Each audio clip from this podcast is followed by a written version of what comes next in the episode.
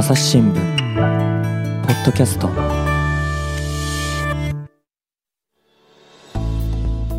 朝日新聞の神田大輔です。えー今回はですね東京経済部の記者土屋誠さんに来てもらっています。土屋さんよろしくお願いします、はい、よろしくお願いします。で土屋さんもねもういよいよ3本目のご出演ということになってきましたけれども、は今回のテーマは何でしょですね、あのドローンを使ったあー配送便、宅配便の話を、うん。おお話ししたいなと思うドっております。ローンですか？はい。うんうん。どんな話ですまあか、ドローンというとですね、あのまあもともと皆さんどんなイメージおありかなと思いますけれども、うん。あのまあ我々撮影用で使ったりとかですね。と飛ぶやつでしょ？飛ぶやつでそうです、飛んで、まあ、よく最近だとテレビのあの映像で、うん。あの非常に高い力ですね。撮ったりしているのがよくもはやあっなんかてますよね。ドローン映像の差し込まれていない番組を探すのが難しいぐらいね、はい、ほとんどの、ね、番組、ドローン何がしか使ってるなというぐらい、やってますよね。あのまあ、映像利用されてたりするケース多いなと思うので、うん。まあ、一般的にドローンっていうと、ああいう映像を撮るもんだというイメージあるかと思うんですけれども今、今回お話しするのは、そのドローンを使って、まあ、物を運ぶと、まあ、宅急便、宅配便するというサービスが広がりそうだというところなので、うんえー、とその状況をちょっとお話ししたいなと思っているところです。なるほど、これはやっぱりあれですか、大手の企業からそういう仕組み、取り組み始か始まってるんですかね？はい、あのそこがなかなかちょっと難しいところでして、えーうん。一言でそうですともそうでないとも言えないところがあるんですけど、そうなんですね。はい。まあ、そうですっていうところからあの申し上げれば、ですねほう確かに大手企業はあのやっています。うん。まあ、例えばあの分かりやすいところっていうんですかね、皆さんよくご存知で言うと、まあ、ヤマトホールディングス、ヤマト運輸ですね、えーですとか、まあ、あと佐川急便ですとか、あとまあ郵便のお日本郵便ですね。はいえーとまあ、こういったところがですね、えードローンを将来的にえー配送で使えないかというようなところは、まあ、常に考えていて、えーいわゆる実証実験、ちょっと硬い言葉なんですが、実証実験といって、まああの期間を区切ってですね、まあ、1日とか2日、短いと1日とか2日ですし、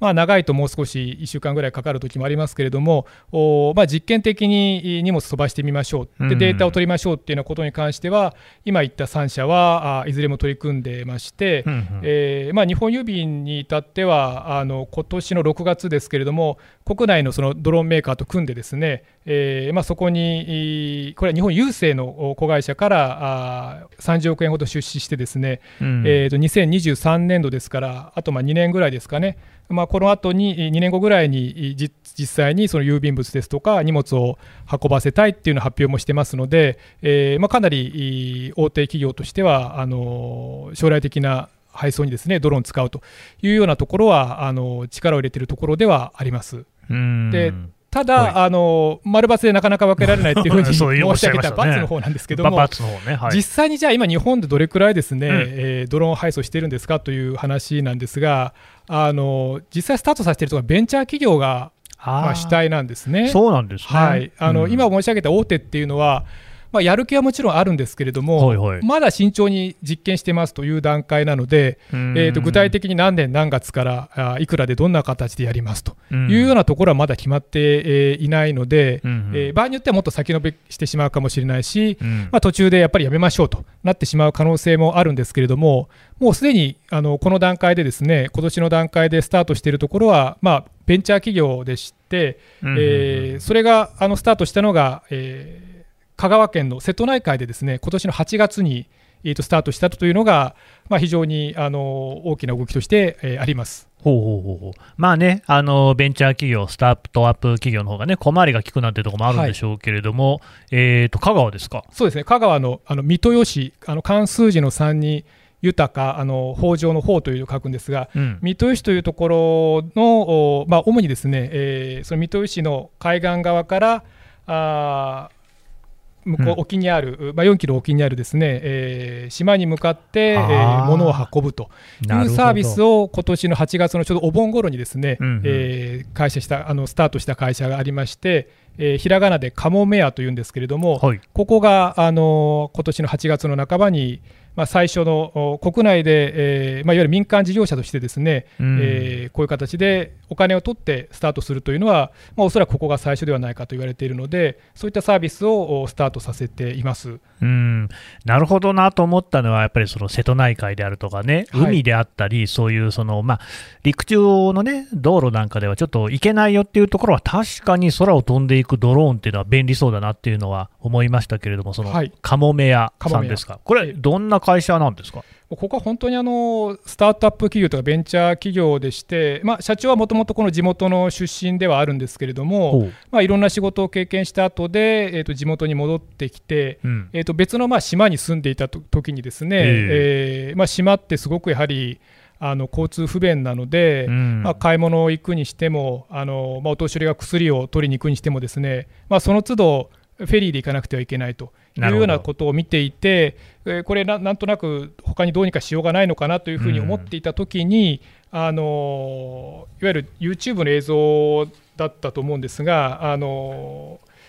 いわアマゾンのですね、うん、えー、画像、これ、皆さん、ひょっとしたらご覧になった方いるかもしれませんけど、もう今から7年ぐらい、7年、8年前ですかね、あの2013年にアマゾンがドローンの宅配っていうのを、あのまあ、プロモーションビデオを作ったんですね、あの注文された品を、あの詰めて、えーまあ、アマゾンの工場からあの郊外の住宅まで配達するっていう動画があ出てたんですけれども、まあ、今でも見られるんですが、はい、これをですねこのカモメ屋の社長があ、まあ、当時は社長じゃないですけど彼が見てですねこういったサービスがあったらあの非常に面白いんじゃないかというふうに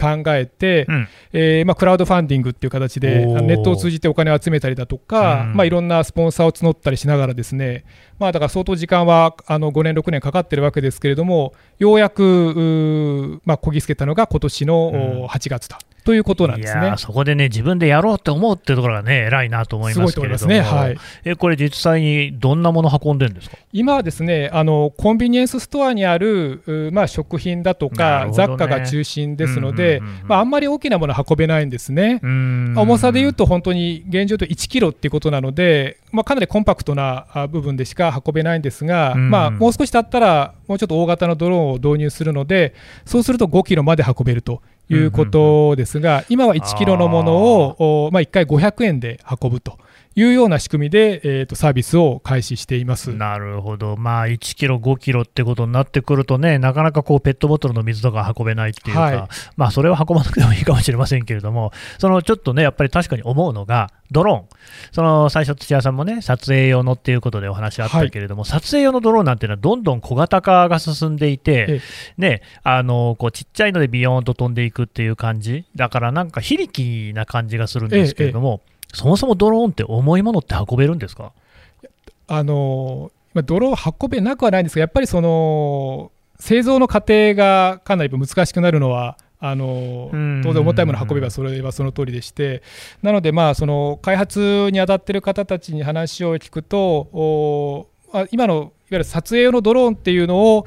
えまあ、これ、ものの例えですけど、中学生レベルぐらいの技術だとすると、その物流っていうのはまだ小学生のぐらいではないかというふうにおっしゃっていて、まあ、逆に言えばこれからかなり開発の余地があるっていうことですけれども、まだこれからあのかなりですね、えー、いろいろこれブラッシュアップしていく余地はあるんだろうと思います。結局、その小型になって、えー、その撮影用ってことであれば、あのいわゆるいろんな、まあ、風の影響とかいろいろ考えなくちゃいけないわけですけれども、物を運ぶとなると、まあ、それだけ、まあ、馬力も出さなきゃいけませんし、何しろやっぱ安全性のところですよね、ねうんうん、重たいものを乗せていて、それが万が一でも墜落した場合には、や相応の被害が出かねないので、まあ、そのあたりの安全性も含めてですけれども、やっぱりその撮影用のドローンを開発するっていうことと、物を運ぶ物流用のドローンを開発するっていうのは、やっぱりかなりあの、まあ、違うトラックというか、難しさにおいては違いがあるってことなので、まあ、そこのところがクリアされるっていうのも、まあ、広がっていく大きな大前提かなと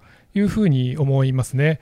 ただ、あれですよねあの、中東で特派員をしていた私からすると、ですね、はい、ドローンという言葉は最初に聞いたのはやっぱり軍事ですよね、軍用機、うん、まあ、イエメンであるとか、あと私、イランにいたんですけど、イランであのイスラエル製のドローンが撃ち落とされたみたいな話であるとか、だからまあ、その軍用機に使っているってことは、ミサイルをね、運んだりできるっていうことなんで、それなりにその重いものを持つっていうポテンシャルはあるのかなっていう気もするんですけど、ただ、あの時のドローンと、今、その撮影とかで使われてるドローンって、なんか全然違うものですよね。うん、まあ、もともとおっしゃったように、まあ、軍事利用からスタートしたものですんで、それがまあ民間に転用されてってことですよね。うん、でなので、まあ、技術的には軍用にせあの発明されたものが民間転用されてるわけですが、まあ多分問題になっていくのはコストのところだと思うんですよね。ね。まあ、その軍事利用で、えー、もう国家プロジェクトでお金をかけるっていうのではなくて、まあ、特に民間でってことになると、もう採算取らなくちゃいけないですから、うん、そうすると、まあ、一定の値段以下にやっぱり抑えないといけないので、もう数百万も数千万もするっていうものだとすれば、まあ、だったらもうトラックで運んじゃった方が早いよということになっちゃうので、そ、ね、こがいかにあの値段を下げて、かつ大量生産できるようになるかというところが、多分ポイントになってくるんだろうと思いますね。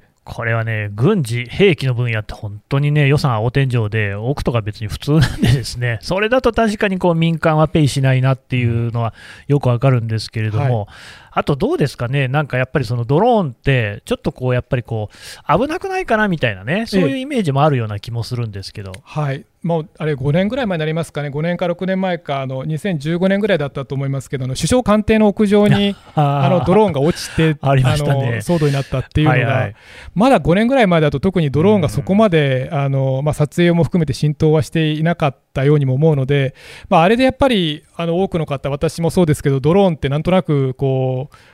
危ないんじゃないかとかですね、ね、突然やってきてあんなところに落ちるんだったら怖いなっていうイメージがやっぱりついたところはあるんじゃないかと思いますね。うん。だまあそういうところもやっぱりこれからの技術革新に期待が持たれるってとこですか？はい。あのまあ、つまりカモメアのサービスにしても、まあ、瀬戸内海なので、あの下、当然海ですよね、もちろんその船にぶつかってしまうとか、あの下を通ってるですね、そういうまあ可能性はあるんですけども、基本的には人がいないところを通っているので、まあ、その面においては、あのまあ、事故起きにくいっていうのがありますね。で、うん、もう一つ、まあ、さっき大手の話出ましたが、あのまあ、大和ですとか佐川はまだ実証実験段階なんですが、もう一つあの、中部地方が本社があるですね、えーと、性能ホールディングスという、まあ、性能運輸とも言いますけども、はいはい、あのここの会社、こここちらもあの物流の大手ですが、ここがあの山梨県の小菅村という、まあ、人口非常に少ないところなんですが、うん、あの小菅村で今、まあ、実証実験のかなり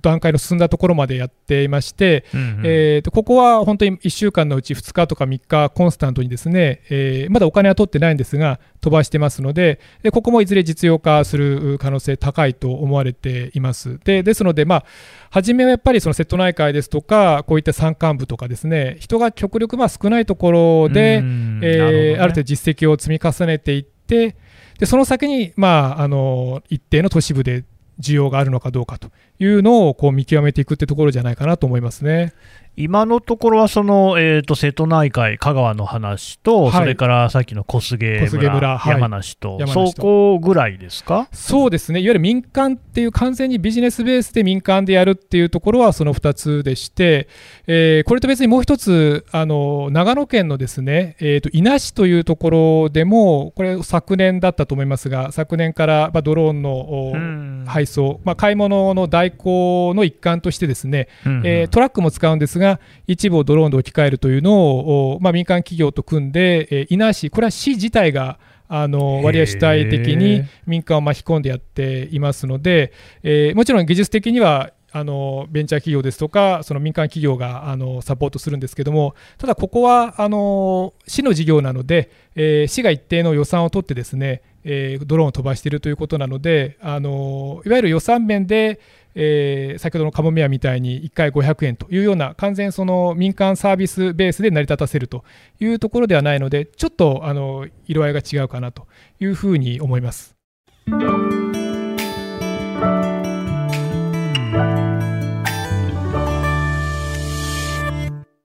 朝日新聞ポッドキャストニュースの現場から世界有数の海外取材網国内外各地に根を張る記者たちが毎日あなたを現場に連れ出します。音声で予期せぬ話題との出会いを。朝日新聞ポッドキャストニュースの現場から。うん。さっきのその小菅の話は性能ホールディングスってあれさ性能運輸。ですそうです。あのいわゆる性能運輸、カンガルーの性能。カンガルーのえ性能運輸ですね。はい。のね、あの三田佳和さんの CM やってたね、はい、あの会社はでもやっぱり大手だから、その大手としてやってるっていうことなんですか？そうです、そこはあの、まあ、性能運輸、割合その B2B といったのビジネスからビあのいわゆるあれですね、こあの直接な消費者というよりは、あの業者間の、おまあ、サービス中心にやってきたところなんですけども、あの今回についてはあの、いわゆる一般消費者向けのサービスの一環として、えーやりたいということなので、えーまあ、いろんな新規事業をやっていく中で、えーこのお一般消費者向けのドローンの輸送というのにもあの着目して展開していくということですねあ。れですかね、なんかその社内ベンチャー的な感じなんですか？えやってらっしゃる方はあの、まあ、これに限らずいろんな形で、えー、とベンチャーマインドを持ってらして、うん。あの進めてるっていうことなので、まあ、この事業だけじゃないんですが、あのやっぱりい運送業界も人手不足があーあなるほど、のね、厳しくてですね、うん。あのまあ、今、若干緩和したとは言ってるんですが、まあ、少し前にヤマト運輸の話もありましたけども、まあ非常にドライバーのなり手というか数があの少いないので、でこれは人口減少していきますから、この先、必ず顕在化していくっていうふうにあの運輸業界、皆さん見てまして、でそうすると、おまあ、ドローンもちろん今、性能そこまで大きくあのよくはないので、大量のものをあのし運ぶことはできないんですが、まあ、人件費の観点で言えば、無人で運んでくれるってのはやっぱすごい魅力だっていうふうに言うんですよね。でしょうね。えーだからまあそこを見据えて、えー将来的なドライバー不足をどこまで補えるかという観点で、えーとチャレンジしているという取り組みですね。なんか似てるなと思うのは、兵器のドローンもやっぱり無人だっていうところが非常に大きい魅力なわけですよ。この間のアフガニスタンの一連の問題見ていても、やっぱりアメリカなんかも、米兵、アメリカ人がどんどんこうね、命を落としていくっていうことが非常にこう問題になっていた中で、無人機だと、まあそこには人が乗ってないわけですから、えーアメリカ側に関しては、まあアメリカのドローンの場合ですけど、お死者が出ないっていう、そこがもう本当に価値が大きいっていう。それとなんかね、そのコストの話と、まあ、あのちょっと縮尺は違うけれども、似た感じなのかなと思いますが、あともう一つ聞いていて思ったのが、はい。その瀬戸内海であったり、えーそれから山梨、長野っていうね、はい。この地名、瀬戸内海は当然海ですし、山梨、長野はまあ山あいのね、はい。えー町であったりとかっていうところが多いのかなっていう感じがしていて、ええ。そうなってくると、やっぱりその地形のこう運送の難しい地形っていうことと、そうね。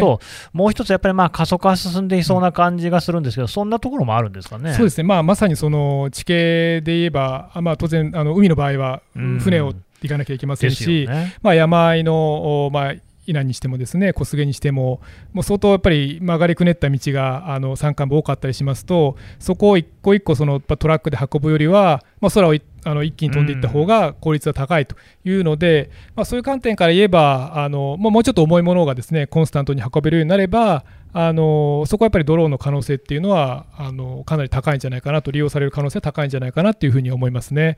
これね、だから東京とかに住んでるとあんまりピンとこないんですけれども、やっぱり輸送格差というか、はい。物流格差みたいなのって本当にあって、だってあれですよ、東京なんかだとね、その日のうちに注文ネットで注文したものが届くみたいな世界もあるわけですが、一方で、まあ、ちょっと地方に行くとですね、もう全然その、そもそもコンビニもスーパーもないと、えー1日に1回来るなんか移動スーパーみたいなのが頼りの綱っていうようなね、そういうところもあったりする中で、でも日本全体で見ればですよ、少子化、はい高齢化、過疎化、これ進んでると。そうすると、やっぱりこのドローン運輸、輸送みたいなものがどんどん進んでいくと、そういうね、あの過疎地であったり、高齢化して、ね、なかなか歩くのもね、大変だよっていう人にとっては、福音になりそうですよね。そうですね、あとはだからそのやっぱりドローンがその上空を飛ぶっていうことに対するその、まあそこがねえーアレルギー、そこもだから都市と田舎だと、またあの多少受け止め方違ってくると思うので、そういう観点で言っても、地方の方が可能性は高いんじゃないかなというふうに思いますね。逆にやっぱり便利なものは受け入れようっていうこうことが地方では起きるかもしれない。ええあの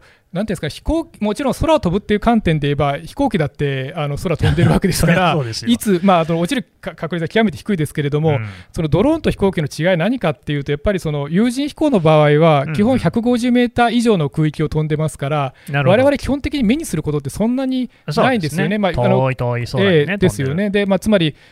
あの空港の近くに住んでる方であれば着陸のところは見ますけれどもそうでなければ基本的に我々の、まあ、あまり目の届かないところを飛んでるわけですが、うん、ドローンの場合は基本的に飛ぶ空域が その150メーターより下のところ150メーター以下なのであのかなり目にするケース多いですし、うん、でかつその物販で運ぶってことだと必ず着陸をするわけですから、ね、まあ、一般の人とその接する接点もこうありうるので、まあ、その観点から言ってもあまり東京のど真ん中をですねバンバン飛ばすっていうことが、あのまあ、法律的に言えばですね今年法改正があって、まあ、おそらく来年の末にはですねあの法律上はまさに都市部、東京を含めた都市部でも飛ばす物流で飛ばすことは可能にはなるんですけれども、これはやっぱりその一般の人たちがそういう状況を受け入れるかどうかっていうところも大きな、まあ、課題としてあると思うので、そういった点から見ても、やっぱり、まあ、過疎地というか、地方都市、まあ、山間部含めてですね、そういったところで、えー、受け入れられて、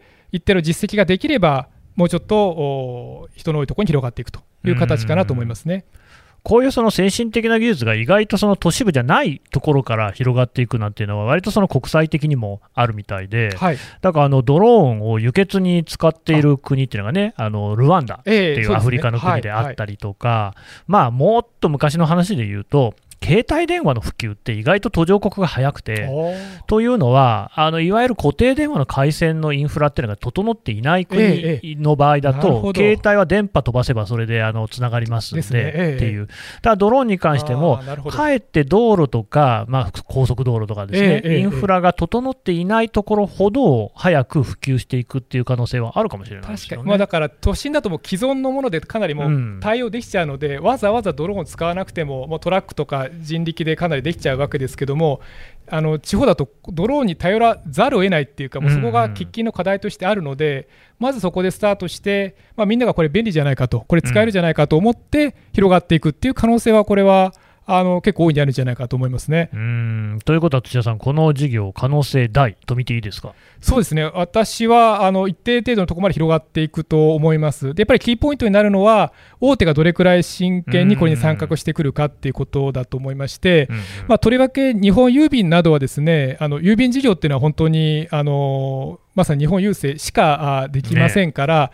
ね、その観点でいうと、本当、全国津々浦々、どんな山の中でも運ばないといけないんですね。うん、でそうすると他に会社が入ってくるわけでもないですし、あの届けるのを放棄するわけにもいかないので、そのまあ責任の大きさというか、それをやらなければならないっていう観点から言うと、今、人件費代替の観点で、日本郵政がいる可能性はかなり高いんではないかなと思ってますけれども、まあ、それ以外の大和ですとか、佐川あたりも入ってくると、やっぱり資本力が大きいですから、あの一気に、まあ、いきなり東京ってことはないかもしれませんが、一定規模の地方都市にも広がっていく可能性はあるんじゃないかなというふうに見ています。あれですよね、それこそ日本郵政も日曜日配るのをやめますっていう話もあって、はい、まあ、日曜日ぐらい休めばいいんじゃないかと思いつつ、ええ、こういうその、ね、人の手がもし加わらなかったり、あるいはすごく少なくて済むんであれば、そういう、ね、日曜日の配達もまたできるようになるかもしれないし、いろいろこう可能性は広がっていきそうですね。そうですね、あのまあ、都心でもそうですし、やっぱり地方の方にいると、本当に村の奥の方にある一つの集落にだけ運ぶっていうこともやらなくてはいけないので、これは他の会社さんやってくださいっていうわけになかなか多分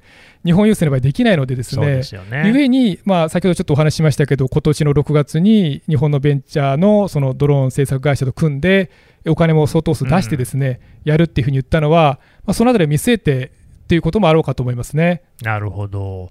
わかりました。土屋さん、どうもありがとうございました。ありがとうございました。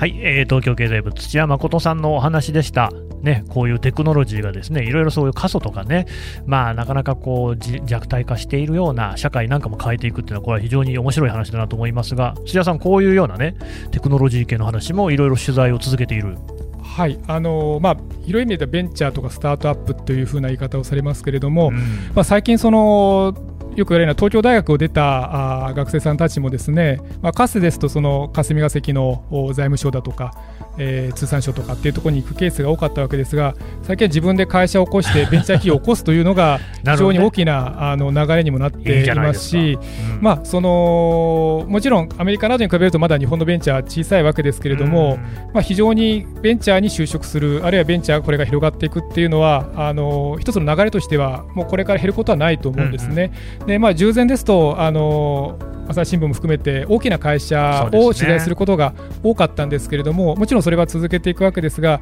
まあ、ベンチャーの動きはどういうふうになっていくのかっていうのを見ることも、まあ、日本経済というか日本のこの先を見ていく上ですごく大きなキーポイントだと思うので、まあ、今回のドローンの話もそうですしそれ以外にもいくつか今あの温めて取材している案件もあるのでそれもぜひ朝日新聞デジタルそれからこういったポッドキャストでご紹介できたらいいなと思っております。いや今ね聞きました。ポッドキャストでまた紹介してくれる。そうなんでねぜひ出てもらおうと思います。土屋さんどうもありがとうございました。ありがとうございました朝日新聞ポッドキャスト朝日新聞の神田大輔がお送りしました。それではまたお会いしましょう。この番組ではリスナーの皆様からのご意見ご感想を募集しています。